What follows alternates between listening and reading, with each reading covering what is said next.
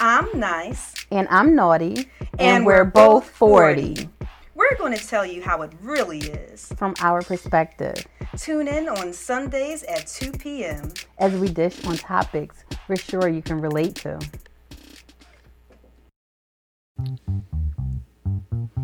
Today, we're going to have a candid discussion about the changes that come with being in our 40s. From our perspective, of course. Needless to say, we won't cover everything today, so make sure you subscribe on Apple Podcasts or follow us on Spotify if you haven't done so already, so you don't miss any future episodes. Also, we know our changes may not be the same as yours. I mean, hey, the changes between Tanya and me aren't necessarily the same. No. Right? But I think most people, especially speaking on behalf of women, can attest to the major shift that happens, like when we get to our 40s. It's just different. Absolutely.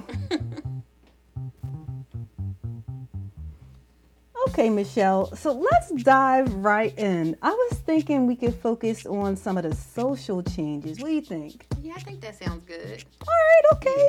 Yeah. Good. So tell us, what's changed for you socially? Or maybe not much has changed at all. I mean, friends, how you interact with people, still out at the club, shutting it down, you name it. What's going on? Wow. So in my 40s, socially, a lot has changed. One of the things that changed is the fact of getting carded. I don't know about you, but I know when I was younger, I used to be offended when I got carded. Yeah. But now it's like, when you get carded, it's like, oh, you flirting with me? I think he's flirting. And now they have a new thing where they have to card for everything. I'm sorry, ma'am, this is a formality. Yeah, and I'm like, dang it, that used to be my thing. They'll say, you look really young. But now it's just like, that was a good thing for me. But as far as like hanging out in the club, no. I remember those when you were younger, and you remember you didn't club, but we can actually hang out all night, go to the club, take a shower, and go to work. Mm-hmm. We would have to do little power quick. We would go to the bathroom and do a bunch of jumping jacks or something when you get tired around 11 o'clock. But we made it through the day. I could not imagine doing anything like that now. So no club. If anything, you'll hang out at your girlfriend's house, have some wine and some food indoors. Yeah, I got that. I mean, for me, it's been, I guess, little and big changes. Like you were talking about the ID and being carded. I don't mind that so much. In a weird way, it's something that I won't say it bothers me, but it certainly lets me know that I've reached the other side. Is that I remember going to the store or even walking up the block, and even though some women might find this offensive, and I didn't. It depended on how the guy was saying it. Yo, shorty, and it's like I'm nobody's shorty anymore. Or ma, what up, ma? I'm not anybody's ma. I'm somebody's mother, but so I went from shorty to ma to miss to ma'am. Oh my gosh. This happened just a couple of weeks ago. I'm out walking my puppy with my daughter, and this guy, he's walking two dogs himself that look similar to ours. We got a toy poodle. And I'm like, oh, they're so cute, blah, blah, blah. And I said, asking how old they are. And he's like, oh, ma'am, they're... I'm like, oh, my gosh. This dude, he looked like he's about 20. And I'm like, now, if he... I don't mind being called ma'am if I'm in a, a place of business or something and the person's doing it out of respect. And they're like, oh, ma'am, that's going to be such and such. But if I'm just walking down the street and someone who's in their 20s calls me ma'am, it's on one hand, it's like, wow, that's wonderful. Whoever a person's parents or guardians are, they really raised a respectful person. But then on the other hand, it's like, oh, I'm a ma'am. You don't want to use on you. No, wait, I'm a ma'am? That's a thing I get with having teenage sons is ma'am. And I'm just, I guess I've become... accustomed to it now. I'm used to it, and I don't like it. Yeah. I don't like it. Yeah. I think one of the things also for me is that I've actually, and you probably can attest to this for me, I've become more sociable in my 40s than I was in my 30s and definitely in my 20s. Like when you were out clubbing, like I was not out clubbing. Don't get me wrong. It was not a matter of me not wanting to. It's just I couldn't find my pocket, so to speak. I couldn't find the zone that fit for me in terms of just being shy. And well, you like concerts. I like concerts and stuff like that. But like, concerts. But just going to the club and shutting it down. That was me. The naughty one. But it's like I don't know, I feel more comfortable now. Like even if I attend someone's wedding or something, I'm one of the people who is like, hey, let's get out there and dance. And I mean, even if I can't dance the best, I still feel a little more comfortable with that, where I'm not trying to focus on appeasing other people and saying, I can't do that or I can't do this. So I find like I'm being more sociable in that capacity. And you even said it yourself, I wasn't ever really a club person per se, even though I was into music and going to concerts and stuff like that. But now there's this part of me that I don't want to do the club scene. I'm not talking like, I'm not trying to be out there with people half my age or anything like that. But, there's a lot of different areas. Like people talk about, what is it, First Fridays or something that, or like the jazz scene and places like that, where I wouldn't mind going to some of those and just being able to interact with some people who, they might be like-minded or not, or just to be able to say, hey, let's go out and just have a nice time and socialize. I need a nap first. Definitely have to have a nap. And then also, the funny thing is, when you were younger, you wanted to be with your younger crowd, but actually, it's the old heads that party. Like they dance all night. So if it's an old head party, I'm there because I know we're gonna be dancing. Because when you're younger, you don't have as much confidence, and they just stand around and in their phones. And so I can't wait till COVID is over. Like and go out, step in with the old heads because they party till your knees hurt. So we could do that. Yeah, that's exactly what I was thinking myself. Is that I'm like. The crazy part is that as I continue to, break out of my cocoon, so to speak, and, flourish like a butterfly, I find that more things are getting in my way in terms of restrictions, like with COVID. I'm like, now that I'm willing to go out and do these things, I can't. So I'm really looking forward to. I mean, I'm not trying to be on a table dance. I'm not trying to be on the table dancing or anything crazy like that. But, you guys heard her, so we're going to have a night out.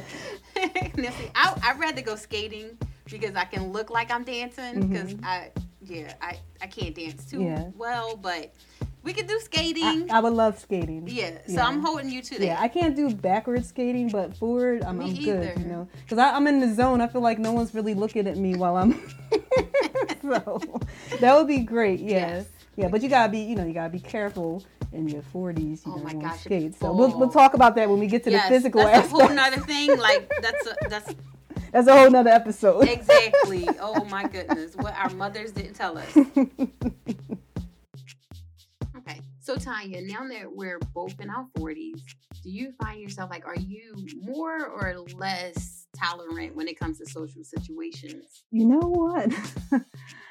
I'm usually nice, of course, but I've definitely become less tolerant. One of our posts in the Facebook group, we were talking about this with the what you don't have time for when you're in your 40s. And a few people talked about not having time for drama and miserable people. Me? Not you, the miserable person. No, the drama. The drama, that's my part. I've never been one for drama, but definitely not in my 40s. It's just too draining. I mean... We all have bad days occasionally. I mean, I know I do sometimes, but being in the company of someone who's always miserable and always got drama, it just depletes me altogether. I mean, I don't have time for that. You know, I mean, like if someone came to me like, you know what, I really need someone to talk to, or they just need to vent or something. That's different. I'm not talking about that. Mm-hmm. I'm talking about the person who wants you to wallow in misery with them. Yes. Or whenever, you know, you do hear from them, it's about something that's drama filled. And it's like, you know, I have a small circle and I don't have time for people infiltrating that circle who are just going to drain me or, you know, have a lot of negative energy. Exactly. Because it actually, when you, if you notice, like with negativity, it actually, what's the word? Like when you become, it becomes you. Mm-hmm. Because I remember with an old job, I found myself like when I first got there, I was loving the job and I'm sitting there every day. Everybody's complaining about the job. Mm-hmm. And one day I caught myself saying, I hate this place. And I'm like, wait, I don't hate this job. Like mm-hmm. I had to realize, let me get away from this crew. Yes, because they changing my perspective on my job when I don't hate it. But I said it. It's like, you know, when you're around certain people where you know that they love to gossip. And so as soon as you see them, here it comes. Yep. and you either choose to join them mm-hmm. or you don't. And if you don't, then it's like, well, what's your problem? And then, you know, you're the one who's bringing drama because you're not participating in the drama that they're putting forward. What I find in my 40s now, the drama, like as far as especially gossiping, I can think of so many other things to do with my time because my time is so precious. Yeah. I don't want to gossip because, you know, they're gossiping with you, and whatever you tell them when they get off the phone with you, they're gonna call Susie and tell Susie your business. So, and this is things that you learn as you get older. Because I'm like, okay, if you're saying this about them, what are you saying about me behind my back? Exactly. And it just comes with maturity. Like, you know, when you're younger, you're like, what? That happened? For real? But you just know. I mean, you know, something else that I observed from a social standpoint is constantly reaching out to people where it's not reciprocated. You know, we were talking a little bit about this in that Facebook group post about what we can't put up with and tolerate. And for me, it really is just constantly reaching out to people where it's just not reciprocated, and it's to the point where it could be family, friends, or even just someone who I'm really cool with at work or something. And I'll be the one who's constantly like, how are you doing? Or send a text or call them or even send a card or something. And I don't hear anything back. And I mean, it's one of those things where I know people get busy, but at the same time, it makes me feel kind of sad where it's like, well, I don't get it, you know? I wouldn't take it personal because it's just, I don't know, times are changing. Like, I remember it was a time with my family, like my grandma called every day. She called us every day, and that's the entire family. But like, I don't hear, like we're busy. Now, I know that it's, if we need each other, we're there, but we don't talk daily and we don't talk often. Mm-hmm. It's just that sometimes people get caught up in life. So I wouldn't take it personal. It's just we older and times are just different. Yeah, that's true. But I think that even now we're at a point where most people are like, you're sending in a text. So I'm like, that's what I do. I accommodate. I don't call you. I have to send it in a text. I hate it. I'm like, I have become a texter in my 40s because I'm like, I'm so busy. It's easier for me to remember. Just send it in a text. And remember before, it was like, no, pick up the phone and call me. I want to hear your voice. Yeah. Now it's like, no, just text me. So I'm guilty of getting back to you days late sometimes. Not days. Maybe a day late, but not days. You know, Michelle, we're so lucky to have over 3 decades of friendship. Don't be telling how old we are. But what about making new friends? Do you think it becomes less or more difficult in our 40s to make new friends? Or maybe you're not trying to make any new friends. I'm not trying. No new friends. Like Drake said, no new friends. I don't think it's difficult at all. It's just that you become a little more selective of who you want in your circle. Yeah. And if you notice, your circle becomes like almost a period. Yeah. As you get older, it's just different. Yeah. Like, it's not a popularity contest or anything like that. It's just that you want, it's all about quality over quantity when you get older. So, no new friends, associates. Okay. Yeah. Okay, I'll hang out with you from here or there, or, a coworker you may be cool with, but they're not your friends. This is coming from, for everyone who's listening, this is coming from someone who already has tons of friends. So this is from the perspective of someone who already has a bunch of friends. I have tons of them. I'm going to be talking from the perspective of someone who only had a few friends way back in the day. So I'm trying to make some new friends. Okay, so you want new friends. So how is it going for you with new friends? Well, like I already said, I struggle. You already know this. I struggled to make friends, as a result of being shy or being labeled a nerd in school and all. And the main thing is that sometimes I wasn't sure if people were my friends because they really liked me or they were using me, back in grade school. I'm like, hey, you want some candy? You going to the candy store? Oh, yeah, I'm your friend. Yeah, so, I think that was both of us.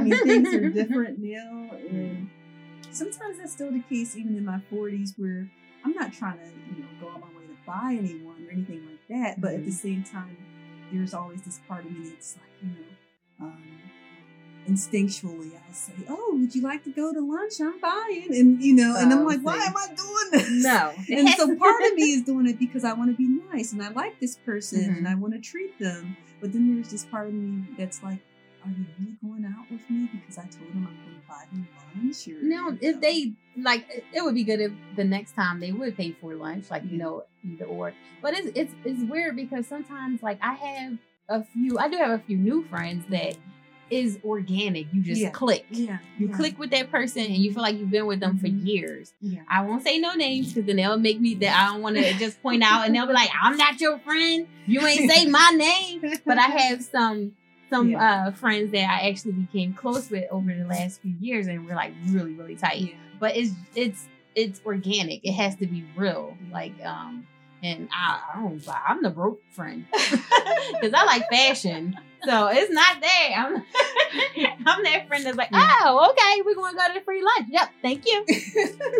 But what you're saying though, it's true. I have certainly developed some friendships over over the years and into my 40s. I've met some really nice people, and I think it's as a result of me just making attempts to be more sociable. Mm-hmm. It's not like I was saying in grade school where you could just say, want to be friends? For people who are listening right now, one of the reasons that Michelle and I became friends is because we both have a mole on our face in the same spot. It's like, hey, look, you've got the same mole as me. You want to be friends? Yeah. So, but see, it sucks because as I got older, my mole disappeared. And it's just like, wait, my beauty mark is gone. You still have yours. But